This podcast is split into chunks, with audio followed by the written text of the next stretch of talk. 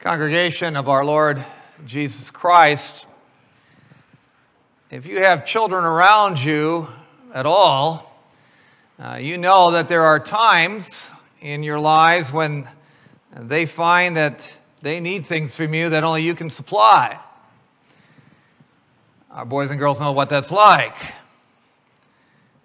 particularly our little boys and girls.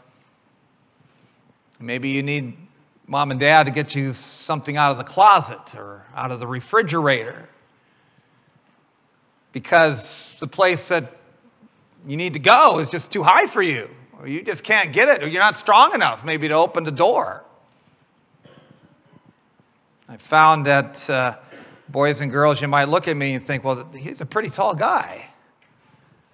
Uh, and I know a lot of times when I go into a grocery store, I sometimes wish that I maybe had a part time job of, of helping out shorter people because I'll be walking down an aisleway and somebody will be saying to me, Sir, could you, could you help me get that box on that top level there? I just can't reach that.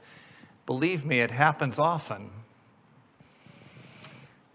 We all find ourselves in situations, one time or another, where things get too big for us. Things get too hard for us. Crises strike us, problems come up, and, and we need somebody who's bigger and stronger than we are.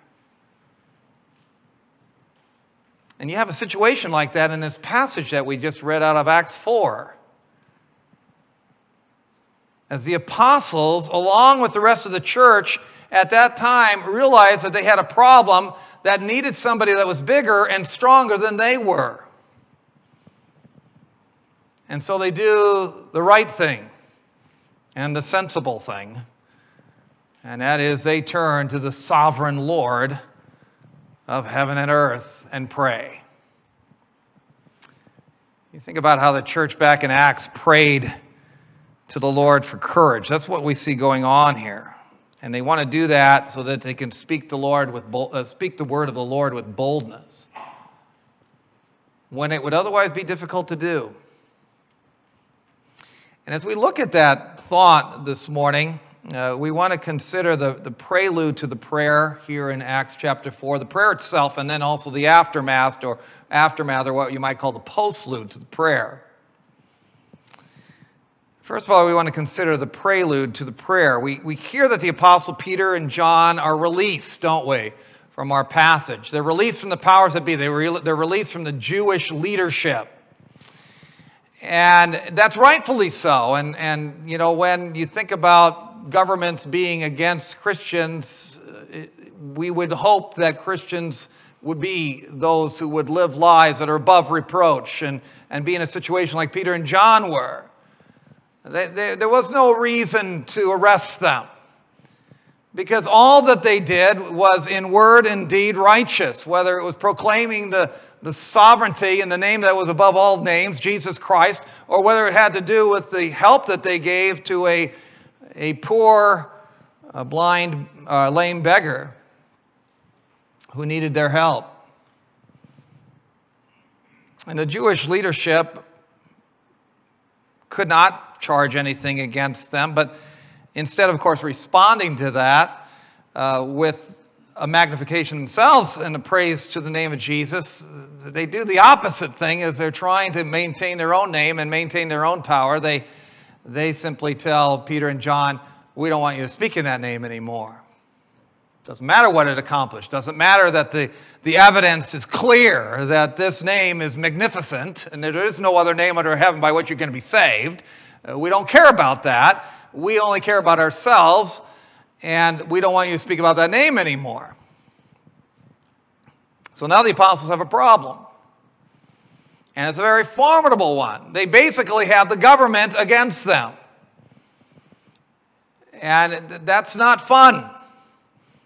You know, in certain situations, and, and, and maybe the church leadership's known that. I know in my own experience in times past, I've had times where critical things have happened, and I was thankful that even the mayor of the town in which I found myself was in favor of me. He was supportive of me, and it meant a lot.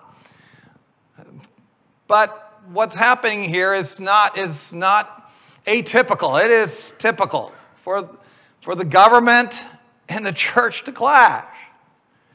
Uh, it's what you got going here. They, they, they have the government against them, the ruling powers of the Jewish nation commanding them by their word not to speak the word of the Lord. And so they go to the church and, and report to them, to the apostles, and they don't talk to them about what the apostles have done, but what the opposition to Christ has said. And it wasn't a time to consider so much then what the apostles had done in the past, but what the church and what the apostles are going to do in the future in light of the word of the Jewish ruling body that's told them, you are not to speak this name anymore. It was a critical moment for the church. How do you stand up against those who have the physical power that you don't? How do you stand up, in other words, against things that are bigger than you are and seemingly stronger? And you know that's a question for the church in our day as well, isn't it? In all sorts of things. And, and whether it has to do with boldly proclaiming the word of the Lord, regardless of the ramifications of doing so, or whether it has to do with, with whatever crisis that we have to face that appears to be bigger and, and more than we can handle. In time of crisis, there's remedy. There is. We need not fear. You know, Romans 12 12 tells us, Be joyful in hope, be patient in affliction, be constant in prayer. And that's how the apostles handled this. That's how the church at that time responded to their crisis. They turned in one accord, we hear, uh, to the one who was bigger than their problems, stronger than their opposition, and in total control of their situation, praise God, fully aware of their situation, and able and willing to help. They prayed. In the time of crisis, prayer is what they needed. And in the time of crisis, it was praying that they knew that they needed to do. Prayer is that blessed instrument that the Lord provides to us to use in our time of need, particularly when the problems that we face seem to be so much bigger than we are, and particularly when the situation is critical and, and so seemingly out of our hands. Prayer is so helpful to us when we're facing futures that are difficult to face. And you may be looking at your life right now that way. Prayer is, is good for us as we look back on what the Lord has done for us in thanksgiving. But it's also a blessing to use when the future is not an easy one for us, especially when we see the vanity of evil around us. How greater still when those prayers can be shared together as, as God's people. That's what they do here, don't they? They lifted their voices together to God. And prayer in that way can be a great unifier. Unity of faith, like the church had back then, moved them to unity in prayer. When the needs are common, when the crisis is shared, when the burdens are borne together, when the concerns are communal, Prayers that are uttered can be great expressions of the unity that we share in Jesus Christ.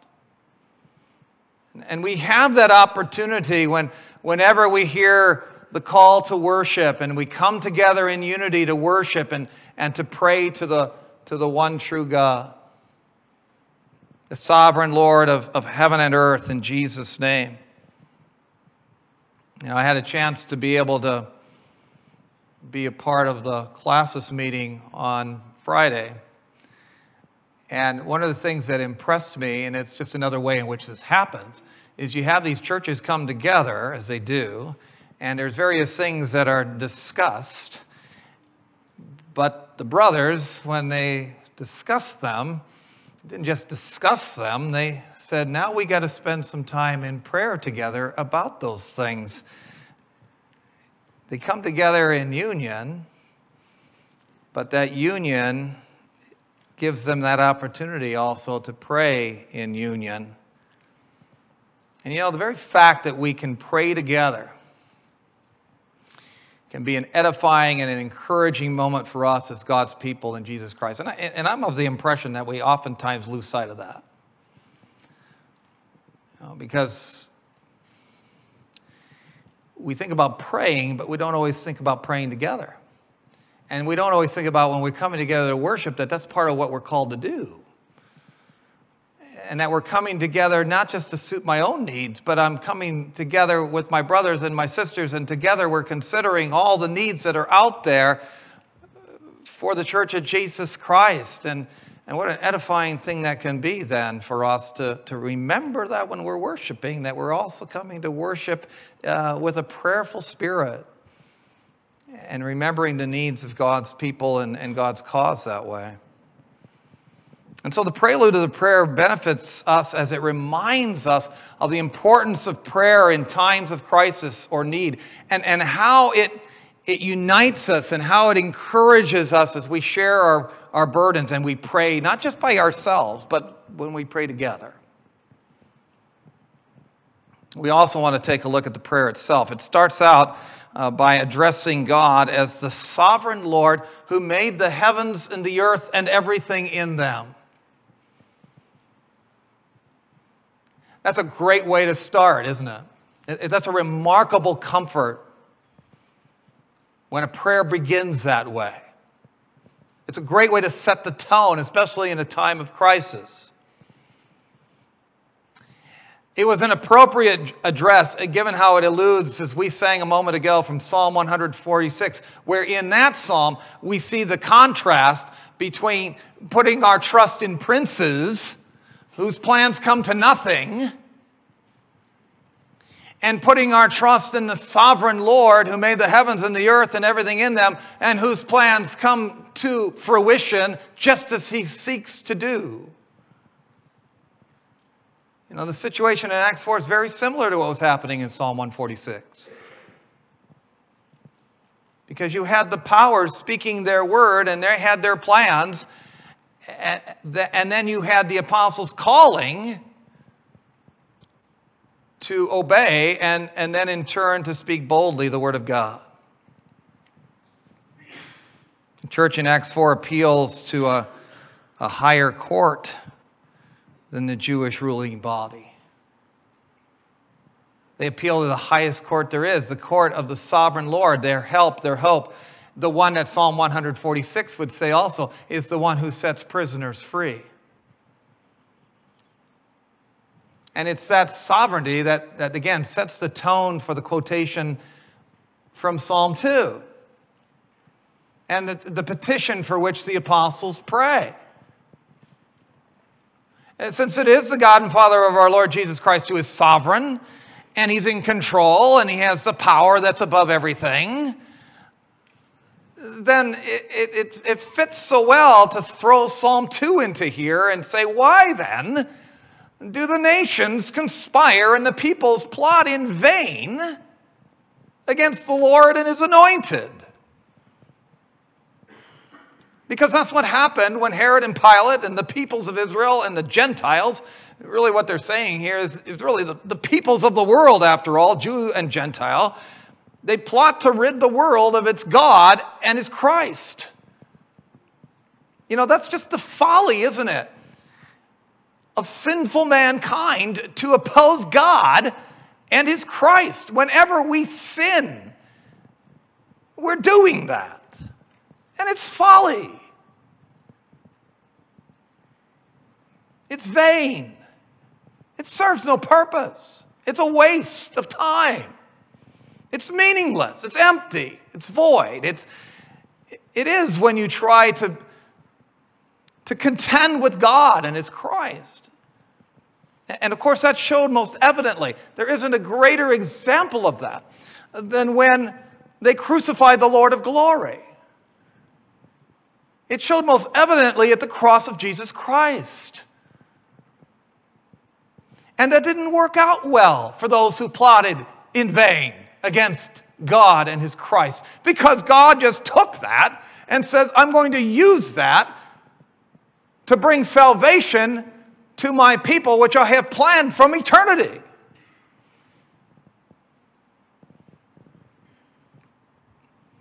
And now that plotting is going on again. It's happening all over again in the church of Jesus Christ. So, what was true about the suffering Christ of God is now happening to his suffering church. But there's courage to be found in the midst of this prayer, to be found in both these situations, isn't there? Because where the church, from where the church was standing, while, while potent rage and conspiracy was at work against the Christ and his church, there was reason for courage. There was reason for courage because, after all the raging and conspiring that was going on, all of that was empty. It's vain. It was like the psalmist was saying why would somebody try to take on someone whose kingdom and power and control was infinitely greater than their own, from whom they derived their power after all? It's all for nothing. It'll end in failure, It'd just be a waste of time and effort.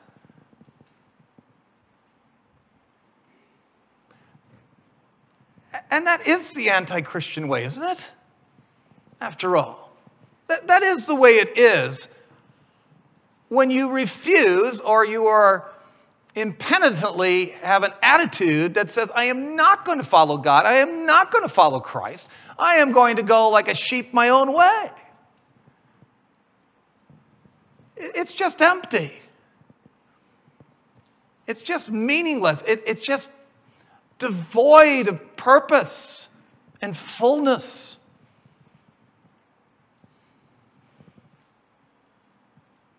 But that's not the way it is for those who proclaim the Word of God. And it's not that way when it is for those who follow Christ. It's just the opposite.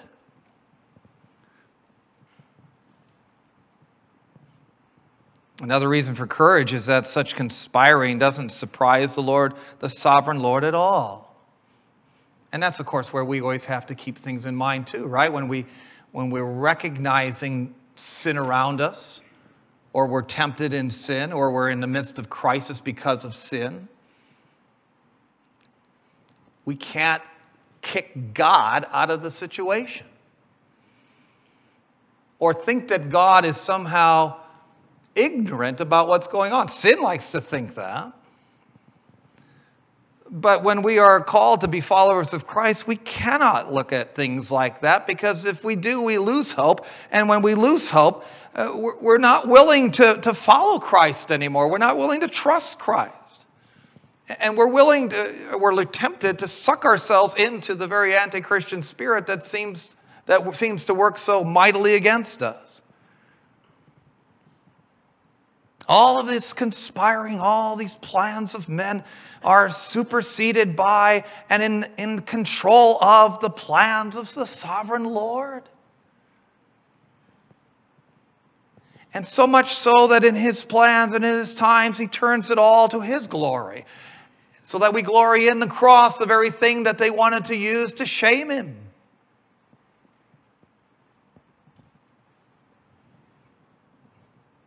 And in that matter that everybody wanted to use to shame God and His Christ, it is there we find the benefit of those who belong to Him in Christ.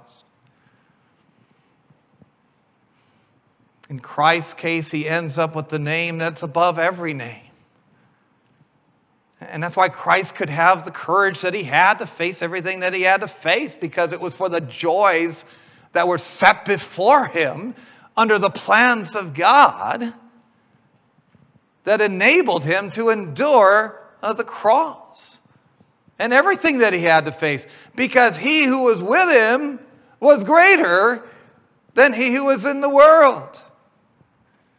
Those who were with him were greater than with those who were with them. and that was the courage into which his church could tap as well. As it confronted her challenges and her fears and her calls to obey, uh, an obedience that's anything. You know, not only is the preaching of the word of the Lord to the world not in vain, but but the preaching of the word can be courageously done despite the threats of men. Because whatever it is that might be the reaction of the world, God's going to take that and turn it to the profit of his people and to the glory of his name, because that's all part of his plan. That's what he's planned from eternity. He's got that all under control, he's got that all locked up. If it was vain and empty for anybody to conspire against the Lord at the time of Christ, it is equally so for those who would conspire against his church. That's called to proclaim the, with boldness the word of the Lord until the time of Christ Jesus, but also called to trust and follow Christ. And to do so with an understanding and a conviction that doing that is not the empty thing, it is the right thing, it is the meaningful thing, it is that which makes life worth living. There's courage to be found here, isn't there? I mean, we may find it fearful to speak the name of the Lord because we don't want people to make fun of us or to hate us or to think we're nuts or worse yet, hurt us or kill us for what they think is fanatical behavior, intolerant behavior, old fashioned behavior. There can be a temptation to, to be afraid to speak the truth of the gospel in the church or in the world. Church leaders have that temptation all the time. They want everybody to like them. There can be a temptation for us to, to be afraid to do what's right or, or face our crises properly because we believe that what we fear is too great to overcome. But we don't have to be afraid.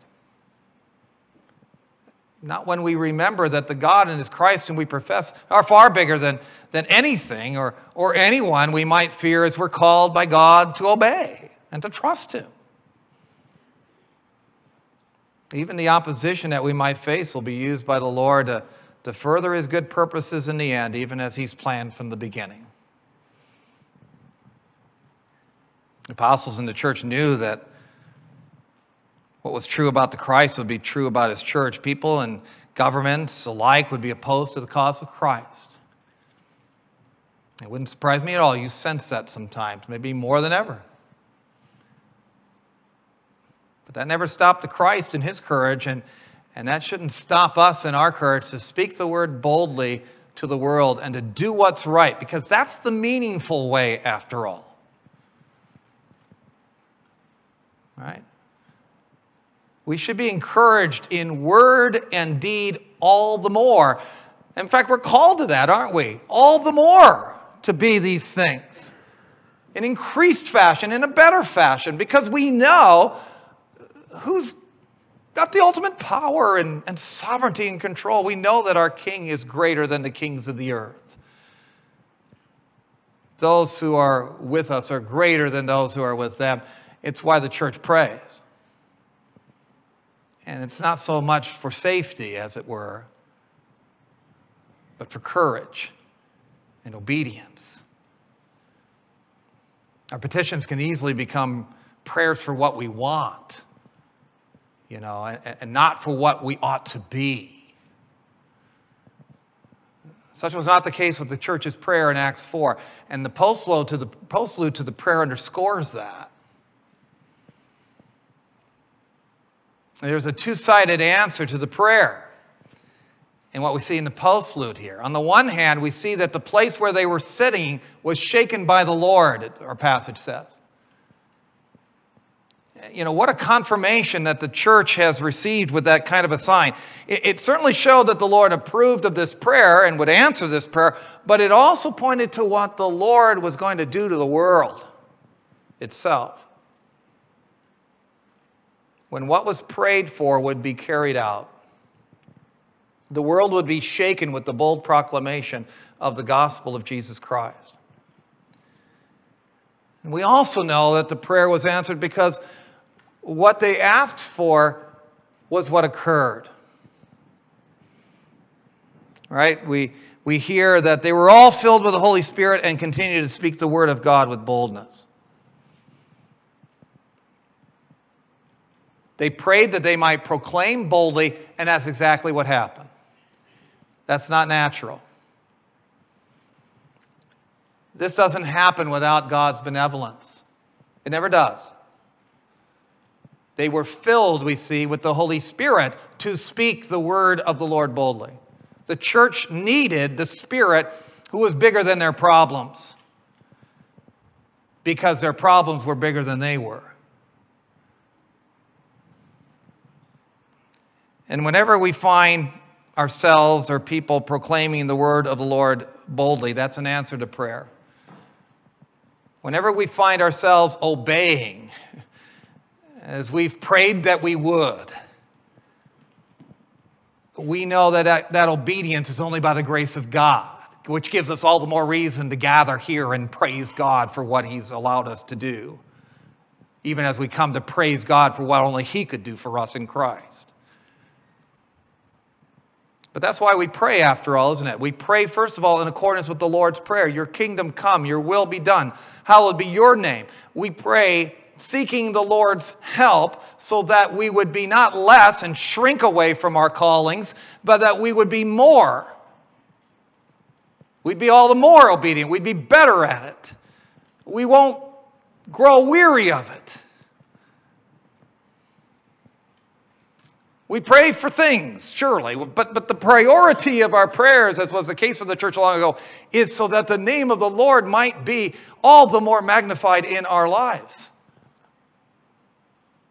You know, we talked about this, this afternoon about that subtle shift that we can make between focusing on ourselves rather than focusing on God. And, and here too, we got to watch that in our prayers too, don't we? Is that it isn't that we're just praying for us, we're praying for the Lord's cause. And whether that be by word of mouth or way of life, we pray for that.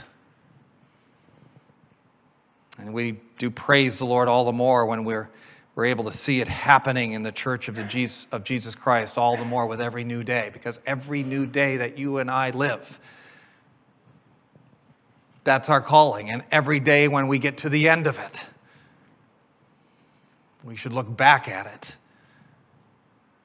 and ask ourselves the question how did the Lord use us today to magnify his name and, and then praise God that he was able to use us that way for the sake of Christ? My friends, the prelude of the prayer of Acts 4 shows how important prayer is in our times of crisis and how it expresses our unity as we, as we share in the crises. And the prayer itself teaches that when things seem bigger and stronger than we are, we may have the courage to face them in obedience to the one who's biggest and strongest of all, our sovereign Lord in Jesus Christ, the maker of heaven and earth. Our help, our hope. The postlude of the prayer is a lesson of great confirmation to the church of Jesus Christ. That God not only answers our prayers for the sake of Jesus Christ, but that by way of the bold proclamation of the word of the Lord, the sovereign Lord shakes his world unto faith in Christ. And that our prayers for obedience are answered in accordance with his grace by His Spirit. May we be encouraged by a passage like this to draw near to the Lord in prayers, in times of crisis, in times when we're facing challenges bigger than ourselves, so that we may know the courage of Christ in proclaiming Him, trusting Him, and obeying Him. Amen. Let's respond by singing number 13. Number, excuse me, I'm sorry, hymn number 13. Pardon me if I'm not so quick to find it, but I'm trying. it is, uh, yes, hymn 13. Do you not know? Have you not heard? The Lord enthroned on high, He's the everlasting God who made both earth and sky. We'll sing those five stanzas. Hymn 13.